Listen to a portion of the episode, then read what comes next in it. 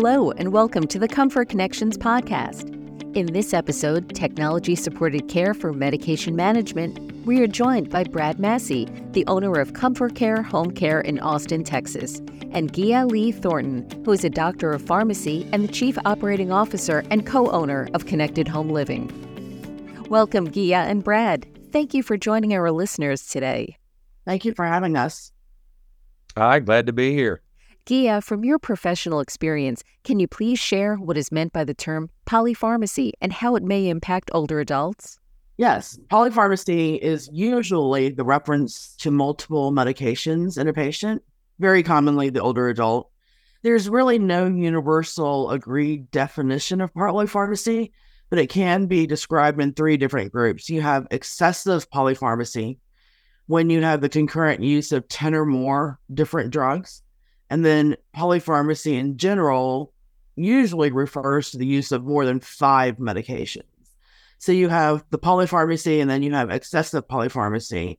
And anything less than five medications is not really considered polypharmacy. but it's particularly important and concerning in older patients for, for multiple reasons. The, the main one is because of the adverse effects when you get older, the composition of your body changes and the pharmacokinetics, which means the, how your body absorbs the drugs, how your body distributes the drugs, metabolizes, and eliminates, all changes. So, in elderly patients, you have an increase or a decrease in how they absorb the medication, or an increase and decrease in how the medication is metabolized but particularly how the, the medication is eliminated. So you're either holding on to the drug or excreting the drug more or less than your average patient. And that's why it's so important the impact in the elderly. Um, of course, with those changes in the body composition comes additional drug interactions, and then prescribers additional medications to try and take control of those drug interactions and adverse reactions. And that's what we call a prescribing cascade. When you're prescribed more meds to treat adverse drug of uh, adverse reactions on other meds, you know, and then those adverse drug reactions are sometimes misinterpreted as a new medical condition instead of exactly what it is. It's just a drug event. So there are multiple reasons, and particularly in the elderly, mainly because of the change in body composition, but also because we they tend to be on more medications because of this prescribing cascade. So it's a, a vicious circle that we're constantly experiencing with the elderly. Thank you so much for this overview. Understanding polypharmacy and how it impacts older adults is essential to provide the best care possible. Thinking about care strategies, Brad, could you share how professional caregivers help implement a specialized plan for self medication management for older adults, either living at home or independent living?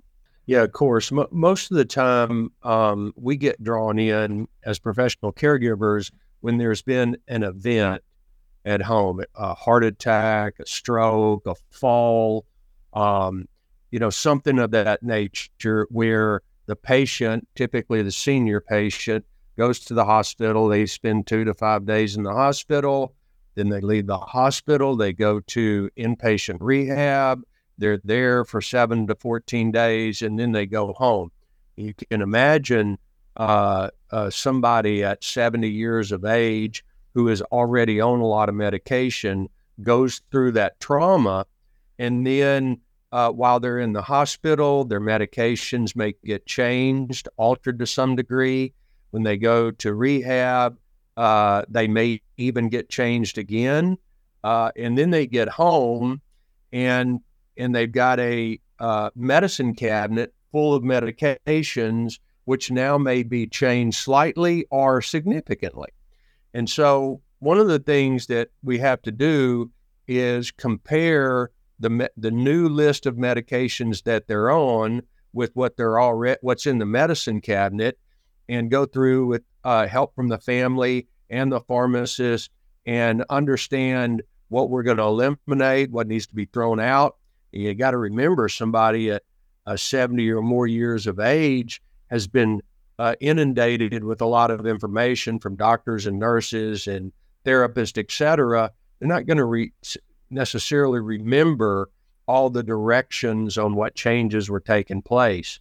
So, you know, in order to to make sure somebody gets the best start at home, we need to go through and and make sure what they've got is the current and and best available for them.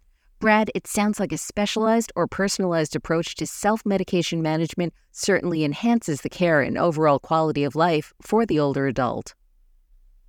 Gia, can you provide a brief overview of Connected Home Living's approach to supporting older adults, specifically for self medication management? Absolutely. You know, at Connected Home Living, we offer multiple different telehealth programs, but they all really have one basic component, and that is to review the medication list for the most common drug interactions you know, for specifically for the elderly, there are about 10 medication classes that you just want to avoid. So every new patient that comes to us has their medication list reviewed by our clinical team. And our clinical team consists of pharmacists, nurses, physicians. We review these medications specifically targeting those 10 classes of meds. Um, our pharmacy team will review the administration time. That's a really big culprit, especially for those patients that are more prone to falls. Um, but you have, have multiple medications that a patient's on from different prescribing sources. Um, but as Brad mentioned, you know, when you have medications at home from different physicians at different times, you don't necessarily remember what to keep and what not to keep. Um, you know, I've personally been into patients' home where there is actual entire kitchen cabinet, three shelves of medications, some dating back to the 80s, you know. and, and, I, I giggle a little bit because, you know, this particular patient w- was a pack rat. He just didn't like to throw anything away. But, you know, there are a handful of medications after X number of years, they can become dangerous, uh, more dangerous now that they've disintegrated and, and been on the shelf for so long, particularly drugs like nitroglycerin, right? So th- these are the things that our pharmacy team does. We we look for possible drug interactions. We work with the caregiver team um, to make sure that medications that they have in the home are only the ones they're supposed to be on currently. You know, patients tend to be pack rats and hoard medications just in case you know, I, I love the just in case it's needed somewhere down the road, you know. But are you going to remember what doctor gave that to you and for what it was, you know, what it was for? Um, so we work with the caregiver team and then we work with the nursing team and the provider team uh, to to see if there are duplications of drugs. Um, a lot of times, what if a patient's come out of the hospital, they will have changed a patient's medication while they were in the hospital to something that is on the hospital formulary. But it's the same classification drug because it's, for whatever reason, economically or clinically more appropriate for that patient while they were in the hospital. But when they leave, the insurance company won't necessarily pay for the name of that drug. So then they're prescribed something else. Yet now you've got two different drugs working in the same exact class and the patient doesn't realize that you know when when you're counseled on your medications as you're leaving the hospital you're given a gigantic stack of papers. You know you are and within that stack of papers are some discharge instructions and information on the medication. But i can promise you 90% of the patient population does not take the time to sit there and read each one. And even if they did are they going to know that this medication is actually the same classification of drug of the ones they have at home? No. So that's why working directly with the caregiver is critically important. And if for some reason there is a change needed, we would work specifically with the patient's primary caregiver or primary care provider, the PCP, And if an immediate change is needed, we work with our internal provider group. We have physicians and nurse practitioners. They're able to make those clinical changes. And then we all provide updates to the patient's primary care provider. So everyone is on the same page. So any work that we do, recommendations in changing the admin time, recommendations in changing the drug dose, recommendations in changing um, the therapeutic class of a medication, checking for drug interactions, checking for adverse drug reactions, um, and any changes we've made to the medications because of that review through our provider team. We make sure all primary care or primary care providers of the patient are informed, not just the cardiologist, but the general practitioner. And sometimes there's neurologists on board it's unfortunate, but we don't have a process in place where we have like a universal EMR, you know, the electronic medical record. So the cardiologist doesn't necessarily know what the primary is doing, and the primary doesn't necessarily know what the neurologist is doing.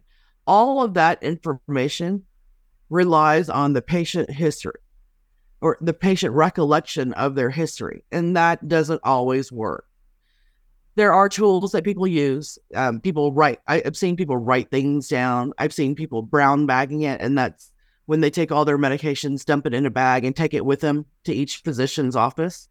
But for whatever reason, sometimes a wrong medication gets put in the bag. Sometimes one doesn't get put in. But the the record isn't accurate. With connected home living, we have a universal list. We have one list of medications and that's updated because we ask the patient you know when we check in with them when the caregiver lives the, leaves the home connected home living will in between those visits make sure there aren't any issues to address. And part of that checking in is have you had any changes to your medication in the past week? So our list is constantly updated and then we will fax that information to all of the patients physicians or nurse practitioners before their appointment. So there's one consistent list. Now, whether or not the provider's office is able to update their own records, we unfortunately don't have any control over that. But our services at Connected Home Living provides that medication reminder, provides the consistency, but also provides that ability for the for direct changes to the medications if needed at no additional cost to the patient. Thank you, Gia, for this overview.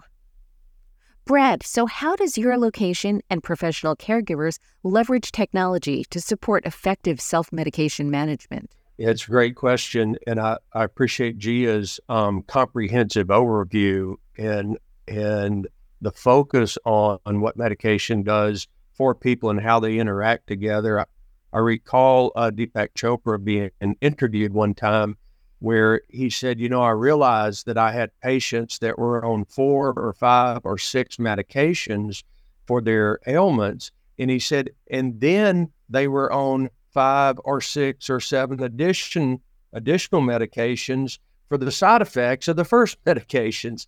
So it's you know G- Gia's um, contribution is invaluable to for people to live their best life at, at ComForCare. That's what we want people to do. And so you know what virtual what we see how we see virtual care is is when a caregiver can't be personally there and and the cost of caregiving has gone up over the last few years for a number of reasons. And the idea that virtual care using technology um, in order to be able to face to face see somebody uh, be able to um, uh, uh, map uh, their routines and be able to identify trigger warnings when somebody's routine is out of whack. For example, uh, normally somebody gets up at 8 a.m. every morning. That's their routine. Uh, all of a sudden, they're not up at 8 a.m. Uh, they're not up at 8:30. They're not up at 9 a.m. There may be something going on there, and through um, virtual care, it triggers a system that starts an escalation path. Maybe we want to uh, call the family uh, to check in and see if anything's different. Um, and and uh, additional uh, um, uh, escalation paths from there. Uh, if we, you know, call the client, call the family, call the patient, and if need be, call 911. So um, virtual care is really being integrated into what was once in my business. It was just uh, home care. Somebody was on site with the client, with the patient, and helped them with their activities of daily living throughout the day. Um, now we've got the ability to reduce the overall cost and uh, catch things that you know typically a caregiver while they're um, trained in how to do personal care how to lift and and help clients be mobile uh, ensure or minimize any kind of fall um, uh, any kind of fall possibility uh, they're not trained the way Gia's team is and in what a new medication might affect somebody or may not um, you know, I just had a situation with the client um, who went through the whole thing we talked about hospital, rehab, um, got new medications, got home. She developed a UTI. And uh, and so nobody in her her uh, orbit um, was able to figure out what was going on and what the what the cost and reason for that. We didn't know the reason was. We knew something was going on, and then in talking with uh, her doctor, we figured out to, to UTI. So what used to be a, a caregiver visually noticing or audio noticing what's going on, now with virtual care, they're able to pick up um, uh, triggers that are different in the routine. Uh, I think it's a fabulous blend of of uh, providing people the best opportunity to live their best life for as long as they want. Brad, can you share a few considerations for self medication management to keep in mind when a patient or resident is transitioning to home or independent living? You, you know, we just went through the, the process of what Gia does to ensure that uh, once you transition home, all the work that goes into making sure medication's right, including primary care physician, understanding what new medications there are. And then so now it is um, the details. Uh, are you taking medications once a day, twice a day, three times a day, four times a day? Are there medications that you need to eat before you take? Are there medications you need to take on an empty stomach? Um, uh, and so all of those things have to be uh, understood and in the care plan so that the caregiver reminds the, uh, we call client, uh, medical community calls them patient, uh, the caregiver reminds when to take, whether it's with a meal, and uh, and you know how many times a day. So it's it, you, you, get it right the first time when you go through the trauma, whatever that was, it caused you to be at the hospital or transition to a new home. That's traumatic enough for all of us when we're, we're changing where we live. Um, and then once we get it right, we got to get on a routine of when to take it, how to take it, and under what circumstances. Gia, can you share some additional considerations? Yes, absolutely. I can't emphasize enough what Brad said about it starts with the care plan, and it's so critically important to get it right the first time. Um, that is the foundation that everything is built on. And so, if it's not done correctly the first time around, then you have another set of cascading events that could lead up to that. But that care plan and when to take the medications, how to take the medications, it's really, really important because it affects not only the efficacy of the drug, meaning if the drug is going to work and how well it works, but it also affects the reaction, the patient's reaction to the body as well. Unless the patient has a 24 hour caregiver at home, you know, the timing of the medication is critical. You know, part of what we do at Connected Home Living is we have that ability to connect to the patient through that technology, whether it's video, smartphone, telephone. But our caregivers are there, our, our remote care coordinators are there to physically, through a video, remind the patient. We have some patients that um, we actually have to do direct observe, observed therapy, meaning we have to watch them take their medications.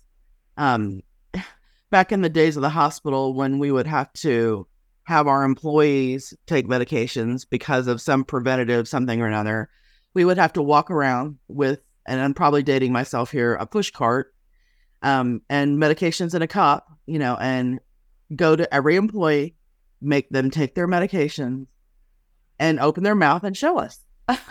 and that's exactly what we do with these patients. So we we have some patients that we make sure take their medications. It's not enough for them to answer yes or no that they've taken it. And we can tell because they can answer yes that they've taken the medication, but then they go to take their vital sign and it doesn't match that they've taken their medication. The beauty of the technology with this program is that we see the details that patients and caregivers may not necessarily think about, like the time of the medication in conjunction to when they've eaten meals, right? Or the time of the medication in conjunction to when they've actually taken the vital sign. So, in in addition to what Brad said, working with the pharmacist team and having a plan up front is the single most important part of the success of transitioning a patient from home or from wherever they are uh, in a to home. Thank you both for sharing these considerations with our listeners. Now, thinking about self medication management and care transitions, can you both share some strategies to consider for enhancing health outcomes for older adults across the care continuum? Yeah, I mean, the, the continuity of care has always been a challenge in uh, the healthcare field. You know, as a pharmacist, and I've probably worked in five different fields of pharmacy over my career, uh, I see the same consistent but unfortunate outcomes in every field of pharmacy, and that is the lack of continuity of care. The the patient from the primary care provider to the hospital provider to the home, between the insurance companies, the multiple pharmacies, the home health nurses, the home care nurses and aides and caregivers. There are so many people involved in a patient's care but the problem is that they are unable to consistently and transparently talk to each other. That is the single largest deficiency in healthcare. It's not that they don't have providers, it's not that the providers don't give the best care that they can. It's the talking to each other, right? You, you just have too many chefs in the kitchen. And so, what we like to do is we like to at least provide some tips, some medication safety tips that will help eliminate some of those problems. So if you create an an up and maintain an up-to-date medication list, even though these multiple providers and caregivers have different computer systems, at least there's a central depot, right? At Connected Home Living, we are that central depot. So we're uh, able to keep an up to date medication list that we can provide to anyone at any time with the patient's consent. The, the medication organizers, the ability to pre sort the medications for the week, for the month, is extremely important. That way, you don't have any mix up of medications you're supposed to take for the morning and the evening. If they're already sorted and put in these little organizers, it makes a huge difference um, medication storage. You know, there are some medications that you have to keep refrigerated, some medications that you have to keep in a um, light protected. And so make sure when you get one of those medication organizers that they are compliant with the light protection part. Because um, if you have one that doesn't and you and you happen to have one medication that requires that, then the potency of that medication will decrease. But if you buy an organizer that is like protected and none of the medications require, it's not going to affect it. You see what I'm saying?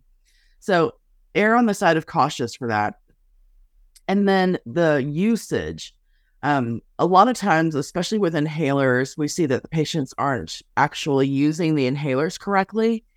With our video technology, we can watch the person using the inhaler. And if for some reason they're not using it appropriately, we can work with the providers to make sure that they have assistance, like the little spacers, to help with the medication. So, information, education, um, Our technology also provides videos on understanding the disease, disease state, understanding medications and how they might affect the body, education, organization, and transparency. Those are my takeaways for any extra considerations in order to improve patient outcomes. I just want to say, eh, you know, talk talk about in the continuum of care, um, and and we look at it through a different lens as Gia does, and and she's done a, a excellent detailed job of of laying out what medication uh, does, and then then we take the whole scope of how a person lives day to day. Um, you know, we think about clients uh, with dementia and how uh, they can't remember if they took a medication or not. And so the idea of virtual uh, support technology uh, to help recognize and, and help redirect and do that is a fantastic uh, complement to what we're doing. Uh, we talk about um, falls, for example, and some of the uh, fall awareness technologies, not fall prevention, because really nobody can prevent a fall. But um, uh, but if somebody falls, the worst thing is uh, that they don't lay there undetected for any any length of time. So you know, how do we use virtual technology to ensure that that event is addressed quickly? Um, and we talk about continuation of care and, and when a caregiver is not there 24 hours a day, and we move from uh, caregiver shows up in the morning uh, when family's been taking care of client overnight, what's the transition look like there? Uh, you know, I, got, to go back to the dementia client, and families don't really understand that disease, don't really understand the impact of the disease on their loved ones, their mother, their father. And so they've always, you know, they they think and want their mother and father to be the same person they've always been. So the continuation of care, oftentimes a caregiver walks into a escalated situation uh, because a continuation of care isn't around the clock 24 hours a day. So we're we're left to to kind of free that up. And again, the virtual care component can help us understand triggering um, events uh, that gives us an opportunity to train and teach families and and uh, and and uh, you know help the overall care uh, be be uh, be what the client wants, what the family wants for, for their loved one. Gia and Brad, thank you so much for joining us today. It is exciting to hear how professional caregivers are using technology to support older adults in managing their medications. Listeners, visit comfortconnections.com to download complimentary resources. You can also view our show notes and access our episodes. You can subscribe to our podcast on your favorite app. Thank you for listening and helping older adults live the best life possible.